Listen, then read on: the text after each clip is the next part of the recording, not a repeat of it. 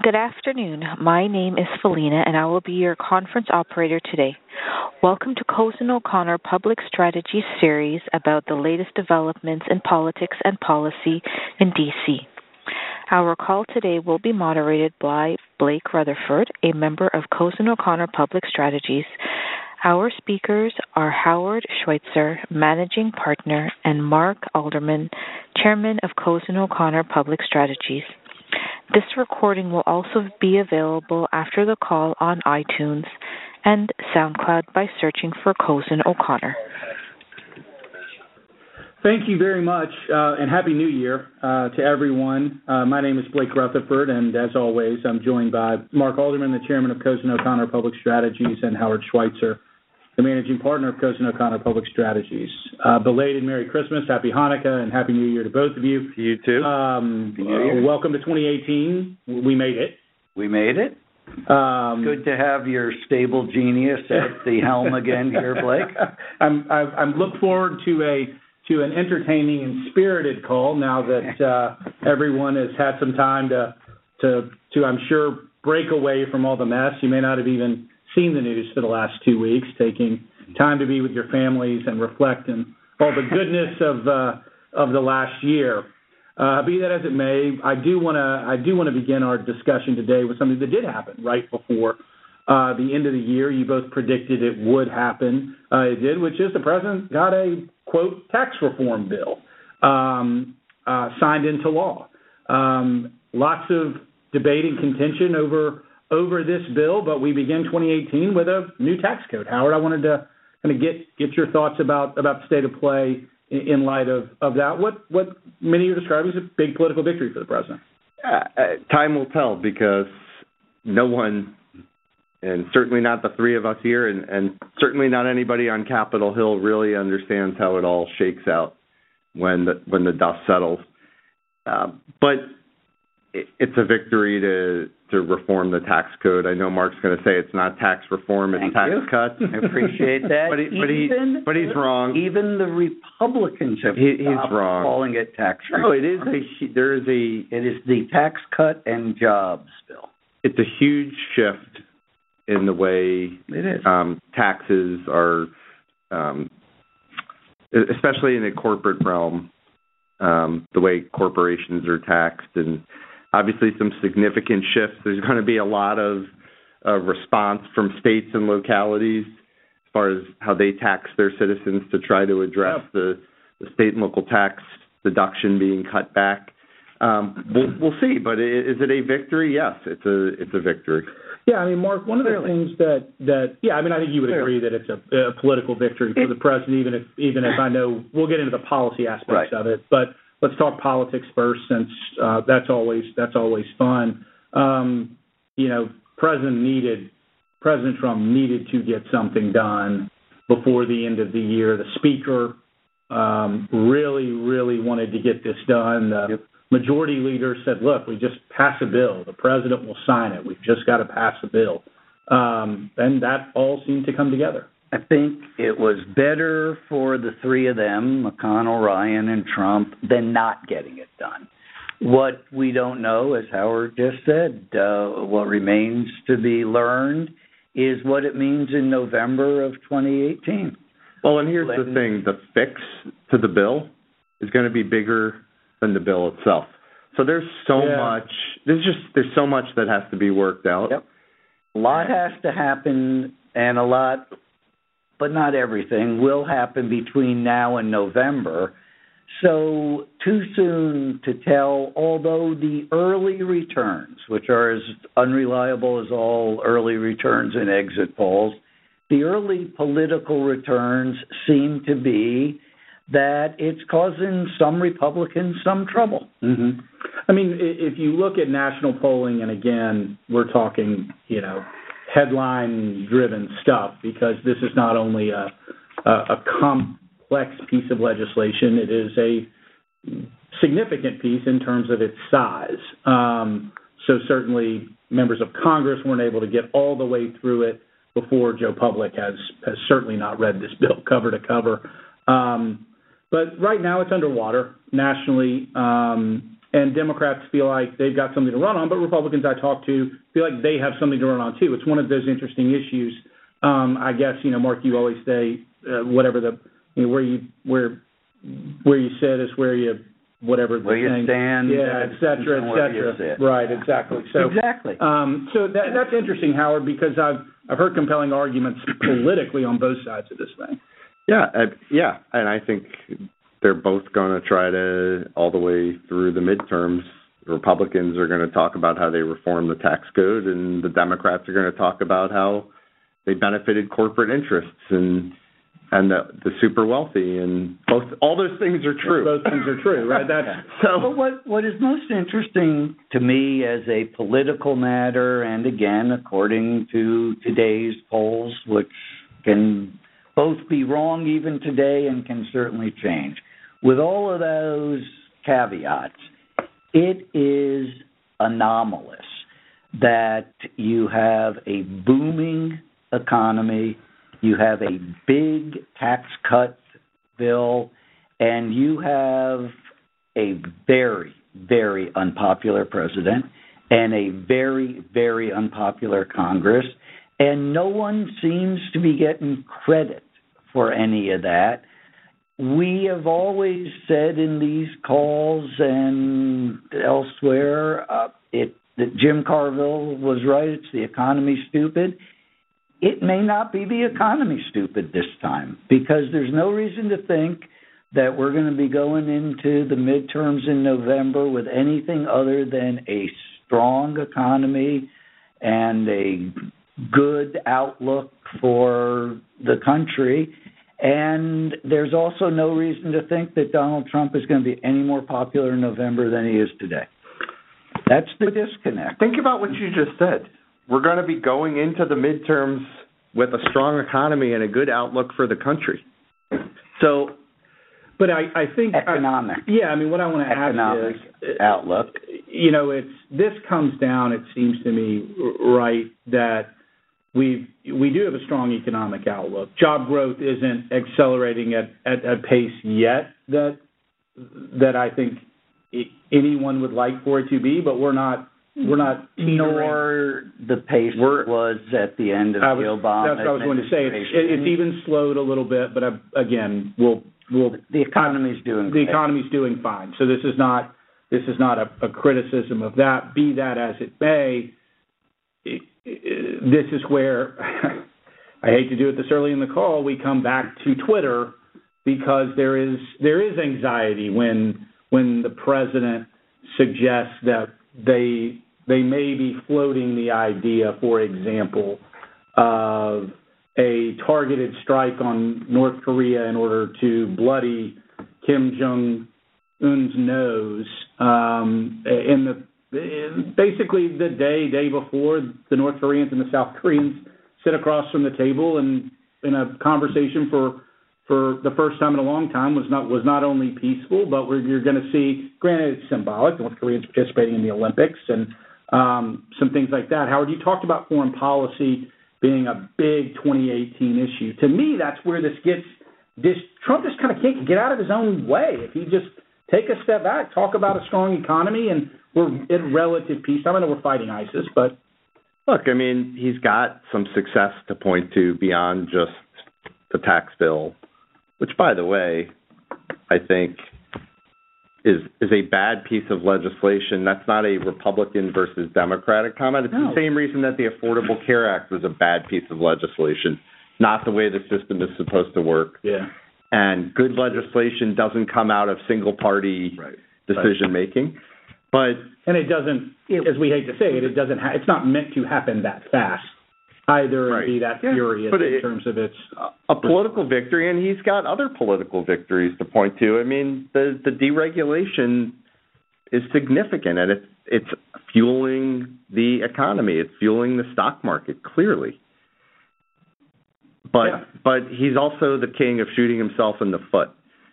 And every it's it's your point. Every time he does something good, he takes the gun out and shoots himself in the foot, and and um, that's that's unhelpful to him. It's why his popular. It's why his good stuff can't shine through. And Mark, I mean, I, I Well, I want to give you. We're making it sound like there's no substance to what's wrong with the Trump presidency. It's just a matter of style, and if he would just put down the the phone, everybody would love what's happening.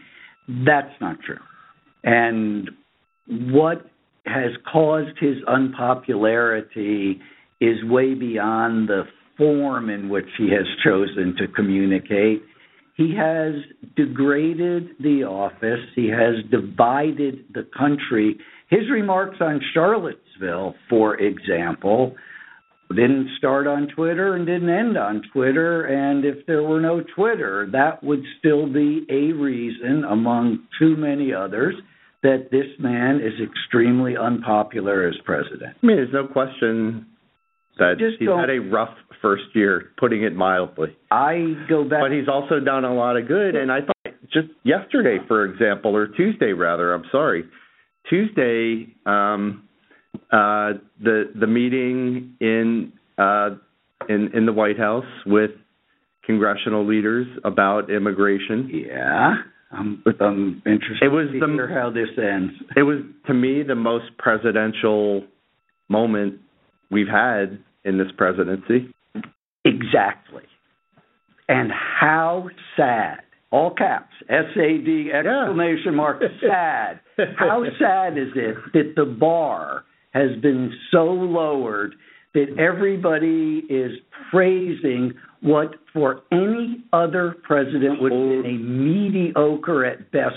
Totally. It was totally But Mark, incoherent Mark, and unintelligible as a I don't policy, agree. as a I actually completely disagree. But the what is point the is, policy? but it never would have. It that's never happened with any president. He went out there to demonstrate Which is- his people like that. stability, Okay. and well, he passed. There, there I'll two, give you two, that. Two, two things. Okay. Two things more than just stability, competence. Yeah, right. I mean, two things I want to unpack with you guys. The first is why did the meeting need to unfold the way that it did, which I think leads us to, salacious though it may be, um, the reaction to uh, Fire and Fury, the book, the book published by by Michael Wolff um, and issued not too long ago, which um, has been making the rounds. I really think if you've not heard of this book, then you very much are still on holiday. I, I have it on my phone. I, I, think can it's everywhere. I can to, read- to the point that people are even buying the wrong Fire and Fury. Right, right. That's good for that guy, right? It's Right. a guy wrote a different book called Fire and Fury, not related to this, and seeing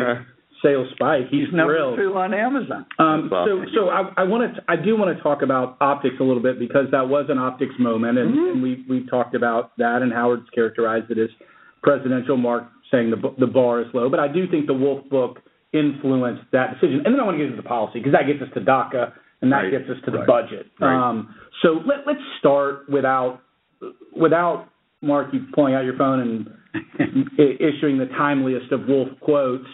Um, you know, am I right? I mean, is that is, i am I being fair to the circumstances that that the Wolff book has influenced some pattern in White House behavior since its since its publication?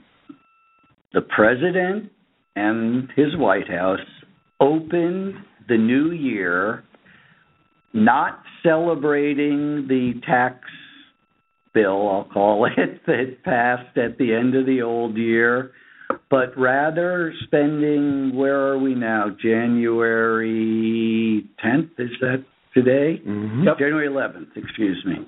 January 11th, we have spent the first 11 days of 2018 with the White House defending the president's mental health. That's what the Wolff Book did. It's right, it's wrong, it's fiction, it's not, it's fake news, it's real news. Forget whether any of it is true, and everybody knows that some significant portion of it is in fact true. But set that aside, this White House has done nothing for 11 days now but defend the president's mental health. That is sad. That is a sad state of affairs. But I, You think they did an okay job of defending it the other day? Yeah, I, I mean, Okay. no, be it more than that, Mark. I, I, I think a lot of people watch that video, in some in real time, a lot after the fact, and I think that it, um, I actually think it builds confidence in Washington as opposed to to tearing it down. It was a reasonable and rational exchange of ideas from different people across the table, a good back and forth. I think, yes, I was pleased to see the president actually understanding the policy that he was talking about and talking about it in a coherent way. We obviously watch different videos. Yeah, well, if you think Where, like you said, where you where you stand is where you sit, or whatever. But, but what I uh, want to say about what you just said, most particularly, is I agree with you saying it reassured people in Washington. In Washington. No, no, about Washington. Nobody in the country watched that. Oh, you're so wrong. They, You're so wrong. isn't gonna You're so wrong, Mark. There's no pivot. We've been through this in every call. There's no pivot. He's not a different president than he I was. didn't I didn't say he was, but he did a He got through it. No, he did a good job. He doesn't understand what he said. It had to He be did- cleaned up. He He did a good job, Mark, and and It's a good thing. more than that, it is a good thing. Barack Obama never. And look, I'm not a Barack Obama hater. I work for the guy. Barack Obama never could have commanded a room the way that he commanded the room. Not like that. Not like that, Mark. I couldn't agree less with that, but I do agree it's a good idea for the American people to get to see the sausage made. That was a good idea. They did it for an unfortunate reason. They had to demonstrate that the man doesn't drool on himself in public.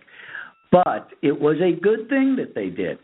I came away with a very different impression of the president's command of the policy issues than you did. But my point No president understands policy at a deep level. They don't. Mm-hmm. Barack Obama, when he went to see the Republican caucus at their retreat to discuss health care, health health care, had a much greater command of the policy. There's no doubt that Barack Obama is a deeper and books more book smart person than Donald Trump and more stable even. But Our, our moderator wants to move. I was I, I was gonna I was gonna see if we could tie Yeah, all this yeah. together. What I what I was gonna interject a public service announcement for anyone in in Philadelphia on Tuesday, January sixteenth at uh, at seven thirty p.m. Michael Wolff will be in town. Uh, he is making his first stop on his exclusive book tour at the Free Library uh, of Philadelphia. So it is free to you. Um, there is I'm not being paid for this PSA here, um, but uh, but he'll, be in Philadelphia. he'll have no trouble Yeah, yeah. So so he'll he'll fill that room. May may make some news. Who knows? He's been on been certainly on every every television program. I do want to talk about though the the spirit of of this meeting um, and, and its focus because right now we've got a budget showdown looming. Um, the threat of shutdown is on the table by the Democrats if if if a deal isn't reached on DACA. Uh, the Republicans want DACA plus border security. Um, it, it, it looks like they there may be room to compromise here if they if they do narrow their focus. I think some of the confusion in yesterday's meeting was to the president, DACA means DACA plus four principles of border security. I think to Feinstein, it was it was DACA straight up, and I think that was part of the exchange that we've seen replayed on on television. But Howard, what are your what are the prospects for for the budget? What are the prospects for for a deal at this point? Do you think? well, January 19th is the day that the temporary budget extension expires. And the question is, do they get something? They're not shutting down the government in in two weeks. I don't think. I I think they I think they roll it ahead yet again. It's a March 5th um, deadline for some change on on DACA. Um, not with you've got there was a court opinion yesterday. Yeah, Ninth Circuit. Ninth Circuit that may change that, but everybody's working toward a March 5th deadline on on DACA, and I think they are going to get something done. The political will, um, at least among those in the room yesterday, and and certainly not on the far right, but um, the political will seems to be there to to get something done, and there's no way the Republicans are going to just do what Feinstein proposed, which is just yeah. um, deal with DACA and, and nothing else. So something gets done involving border security and DACA. Mark, what do you think? I, I agree. Something will get done. I think two interesting things about the way in which something is likely to get done. Uh, this is the converse, obverse. This is the opposite of what happened with health care. With health care, we'll remember the House passed something, sent it over to the Senate. The Senate didn't make it. The Senate isn't the problem here. The Senate has already passed comprehensive immigration reform, we all remember, and sent it to the House. The senators at yesterday's meeting, Senator Grassley, Lindsey Graham, others, uh, uh, said path to citizenship. We just have to make sure it works.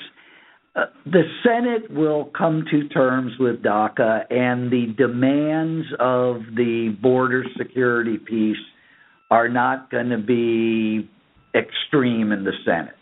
Then it goes to the House, or simultaneously right. the House. House is a problem. It's going to be much harder without a whole lot of Democrats to get something passed in the House. I think and that is the opposite dynamic that we saw saw before. The other thing I want to But that's why wrapping it in the budget deal helps. I agree. Right. Right. Because the Republicans don't want to shut down the government. Even and the, the same Republicans that don't want to do immigration aren't going to be for the budget anyway. So right. push them aside, the Freedom Caucus people, right. and right. cut a bipartisan deal. That's how this goes. With a lot of Democrats in the House. Yeah. Yeah. The the other thing that that I well every and, and by the way, I mean it, every it is, deal is that. Yeah, right. And it is not bad for the Democrats to support a border security bill that isn't a I mean, we're not talking about the wall here. We're talking about components of strengthening the border in targeted places, which is going yeah. to be some construction, yeah. and we know we know that not a politically bad place to be necessarily for for a lot of no, Democrats. For anybody, great for place anybody. to be. Right. Yeah, it may even be the right policy for the country. Who knows? But that's the point that I that I want to make in partial agreement with Howard about the president's performance at yesterday's uh, television hour. The most interesting thing to me, the most important thing to me, and, and I'm going to, I can't believe this is about to happen. I'm going to actually, in part, praise the man Trump I'm said, very glad we record these. Trump calls. said, exactly, Blake. well, I may. on second thought, Trump said, my immigration and border security policy will be whatever you people in this room agree to. That I thought was commendable for one thing, since now I'm going to say he has no policy otherwise, doesn't believe in anything, and doesn't care. But I don't think the president is going to stand in the way of what comes out of Congress. He said he wasn't, and I and he won't.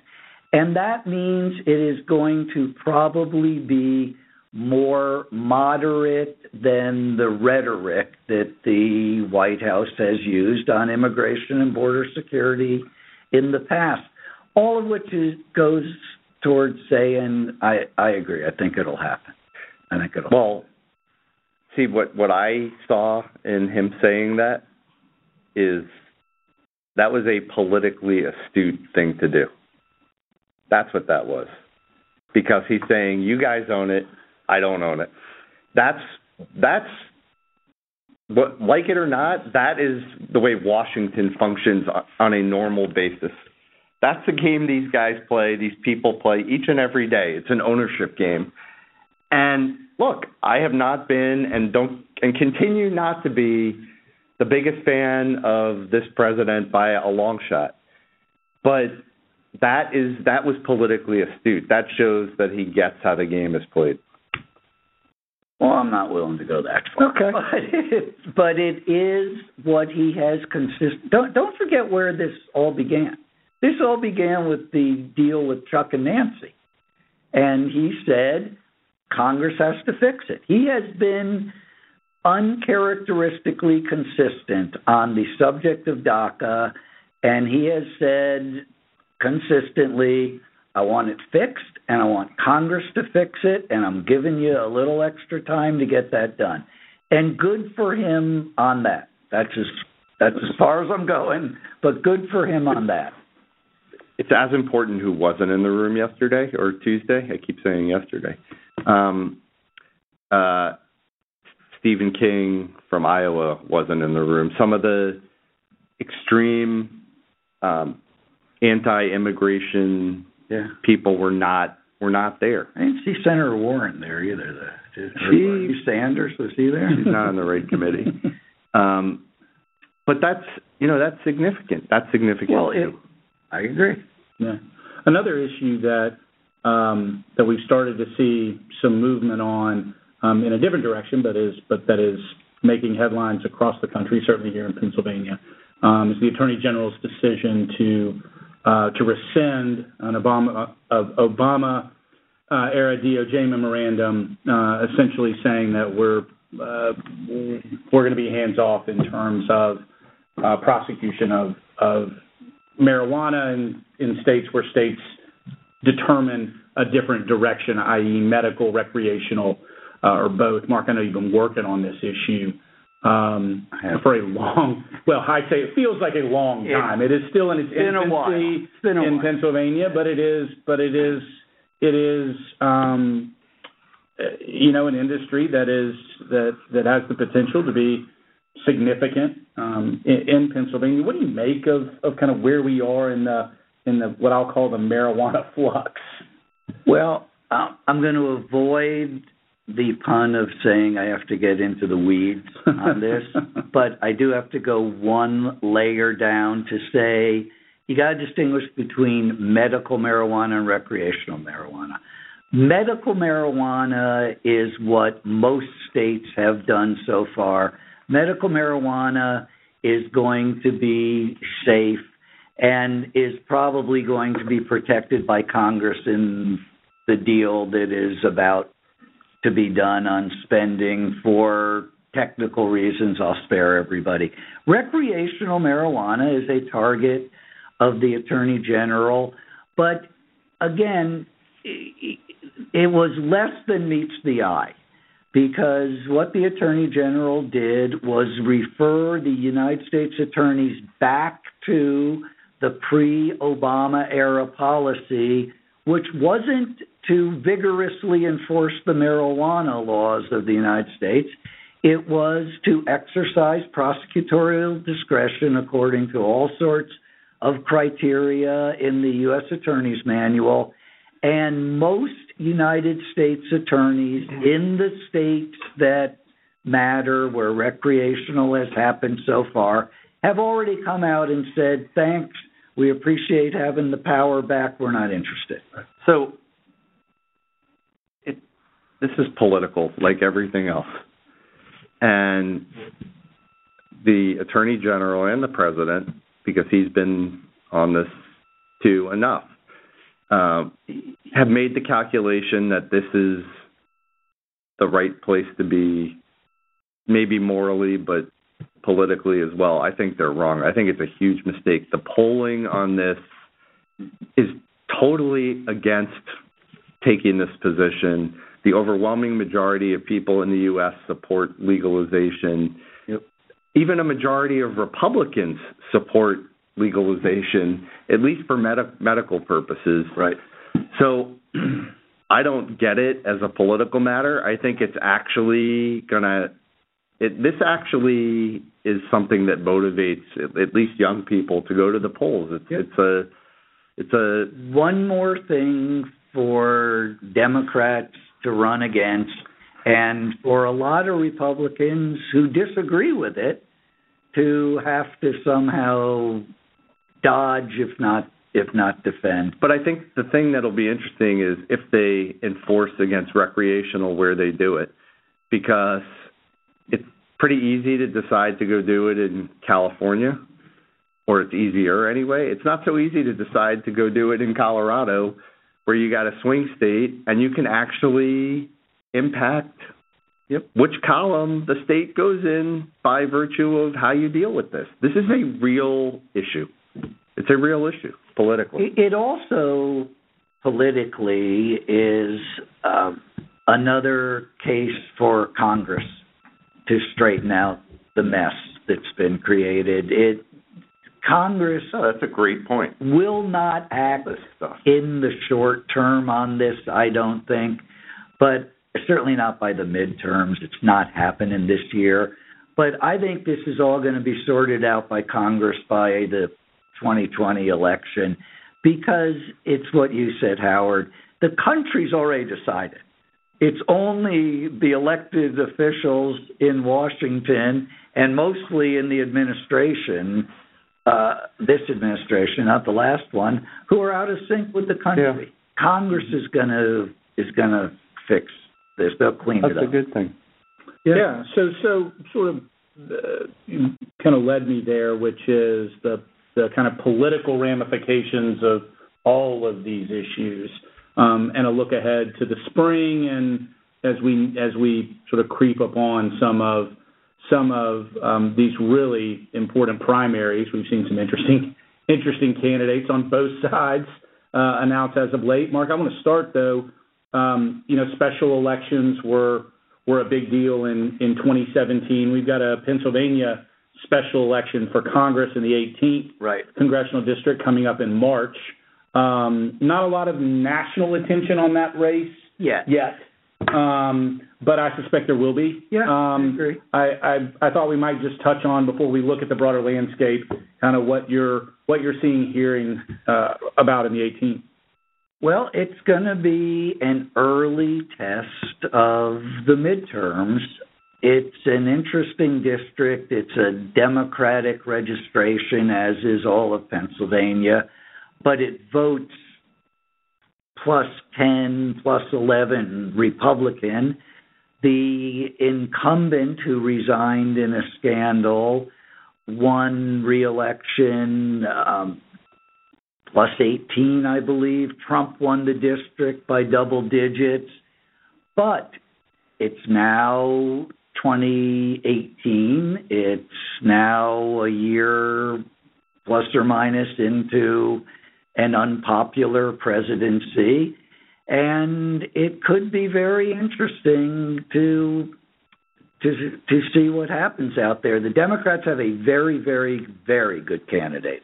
Young guy, former assistant United States attorney, said he wouldn't support Nancy Pelosi if he's elected, which means he has my vote uh, in, for that reason alone. The Republicans are putting up a guy who's running around saying that he was Trump before Trump was Trump. So you've you've got a contrast and a choice, and and I think it will attract Blake you know, come March 1st, when the election's 10 days off, you're going to have a lot of national attention on this, and and we'll see. The Republicans are going to get trounced. They're going to get trounced. Going to get trumped in the in the fall. The question is not whether they get trounced. In my judgment, it's by how much. Mm-hmm. Is it by enough to flip the House? Really, because my personal view is that the Senate really isn't in. Oh, it would take a tsunami yeah. to flip the Senate. I mean, it's possible, but it's it's possible, but unlikely, given given the numbers. Um, but I, I saw a statistic that in midterm elections, when presidential approval ratings are less than 50%, which is certainly the case now, um, the president's party loses on average 40 seats in the house. Right. Well, that's that's enough. Yeah. well, so 17 more yeah, than we right. need. right. So, you know, yeah. that's obviously historical data, but um, it I, there's no question that the trend is against the the arts. Yeah. There's and we're, no we're seeing lots of question. retirements too, um, which are of good people. right. Yeah. Um, lots Moderate. of retirements. Um, See that that's the embedded uh, disadvantage to what's happening with those retirements and and with the potential, I hope, actual Democratic wave. I think a lot of Democrats are going to beat a lot of Republicans and enough to take control, I hope. But the Republicans who are going to go down are the more moderate Republicans because the districts here, there, and everywhere are so gerrymandered. Yeah. And in so many places, it's not even competitive, not thinkable for a Democrat to win, notwithstanding Alabama in the Senate race. And the consequence, I think, will be if we can win back control of the House, it's going to be a more divided House than ever. It's going to be a harder core Republican caucus that is left behind after removing all those models. Well, and if if you don't take back the House, it's going to be because there is a fractured Democratic Party too. Um, the Democratic Party is extremely fractured. You've got the whole Bernie Sanders, Yeah. Elizabeth Warren, Nancy Pelosi wing, and you've got you know the more mo- the the Question. person in Pennsylvania, and I think that Well, that well, needs the to be we aren't seeing that fracture in the uh, selection of candidates for the midterm election. I agree with you. There, there, that fracture exists, and it could potentially, potentially be a turnout issue. But at least so far, there isn't the kind of thing you saw in the Alabama Republican primary, where you had the That's fair. establishment running against that's fair. the the former Bannon wing, who knows what it is now.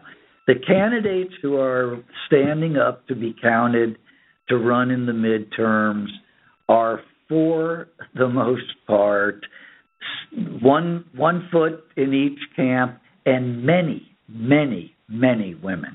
That is the greatest development in the Democratic candidacies that we're seeing for the midterms. Many, many, many women. And so, what are the one thing that I think we're going to talk more about in 2018, which we haven't talked a lot about as of late, is this notion of redistricting and the impacts of gerrymandering. We hear a lot about the House is very difficult because these districts are gerrymandered, but we're starting to see some very interesting developments. We know we have two cases. We have what I'll call a case. There's a possibility of whatever at the Supreme Court um, on the issue of redistricting um, and gerrymandering. We had a decision come out of North Carolina um, about their the way their lines, their congressional lines are drawn. Um, Mark, I know you've been interested in this issue for a long, long time. What do you make of the state of play as it pertains to to the gerrymandering debate? I think that gerrymandering has become so extreme and so indefensible on any basis other than pure, raw, partisan political advantage that it's offended enough people, enough Americans, enough voters that the courts are taking a hard look at it. And I think you're going to see gerrymandering be trimmed, not in any way ever eliminated, but trimmed. I think that's what you're going to see right here in Pennsylvania. The federal districts, the congressional districts, were drawn by the legislature in Pennsylvania, all ours, hard, ours approved by the, the governor. Been challenged, made its way up to the Supreme Court.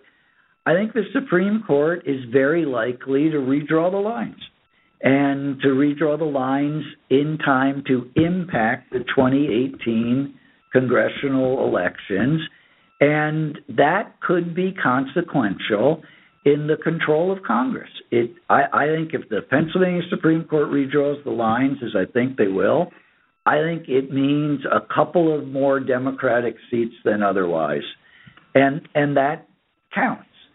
Where it all goes, we'll have to see what the Supreme Court ultimately does. That isn't, I I don't think, a 2018 impact. Yeah. Well, very significantly, the inverse of the United States Senate is true for governorships across the country. Yep. You have many more vulnerable Republicans Right. um, running for governor in 2018 than, than Democrats, and that obviously has big implications down the line for Yep. what we're talking about now. Yeah, Yeah, right. And, very much. And and again, uh, you don't want to you don't want to understate this notion that we're seeing. We saw this in Virginia too. Not so much that there's enthusiasm for Ralph Northam, not take anything away from this victory, but you saw a groundswell from up, and people started with their local Democratic candidate and voted up the ticket. We always talk, Right. how are you voting down the Right. ticket? Yeah. People people did the opposite, and um, and that led to a pretty significant victory for him. Um, you know, the the run for something movement. You know, this idea of just get your name on a ballot, and Yeah. and there, you know, there there may or may not. We'll we'll see what the what the wave means. But you are seeing some. You are certainly seeing some some interesting developments. Um, but but you're also seeing that too on the you know on the Republican side. I mean, we you know J.D. Vance, the author of Hillbilly Elegy, um, you know, may jump in this Ohio Senate race um, as a Republican, Retaining. which right. which Oh, I didn't see that. That's yeah, he's, interesting. he's thinking about it. I don't know if he'll do it, but but but he's thinking about it. You've got a big self funder running in Michigan now um, against Senator Yeah. Stabenow. Yeah. Um, so, but then you have Sheriff Joe in Arizona. um, so you know it all it'll it'll all be interesting. We'll do a lot of we will do a deep dive on many occasions. I'm absolutely sure both about the Senate map, the House map, and and the governorships, um, and uh, hopefully hopefully uh, offer some some helpful insight. Well, well, with that, I mean, the, I'll obviously end on on a on a very sophisticated and important note. It is it is uh, the divisional playoff rounds of uh, in the NFL. Mark, the Eagles are are uh, the number one seed in in the NFC, yet they are underdogs to the number six seed Two and a half. uh, Atlanta Falcons. The game will be played this Saturday, 4:30 at the Linc. A, are you going to be there? And B, who's going to win? I'm going to be there, and Philadelphia is going to win because Nick Foles holds the NFL record for the most touchdown passes in a single game. He isn't Carson Wentz. Before you cut him or traded him or whatever the heck you did. We were I wasn't gonna him say before we were against him. I, I wasn't going to say I have nothing to say as a Giants fan, but But I do want to say that Matt Ryan went to school with my daughter, and it, it wouldn't be it, it would be second best if a Penn Charter guy won. Mark always plays be both better. sides of the fence. It would be better. It would be Well, better and- for the Eagles to. I, I noticed he, he he he talked about an Eagles win straight up. You know whether who he's going to bet on is maybe a different Right. maybe a different deal. Yeah. Jim Davis and I have a wager. We have to clarify. uh, well, with that, guys, always fun to to be with you. Thanks to everybody uh, for joining us today. We'll we will be back with you at uh, uh, very soon as as things are picking up steam in in Washington in this new year. I think it's going to be uh, uh, it's going to have that campaign feel year. Um, election. I think that that uh, Howard's already signed. He's already exhausted. uh, he's ready to go on vacation again. So, um, you know, we'll we'll see what happens. But uh, as always, comments, questions, criticisms, your moderator are welcome. You can email us at presidentialanalysis at cozen.com. Mark Howard, thank you very much. Thanks, Blake. Thanks everybody for listening. Happy New Year. Happy New Year. Ladies and gentlemen, that does conclude the conference call for today. We thank you for your participation and ask that you please disconnect your lines.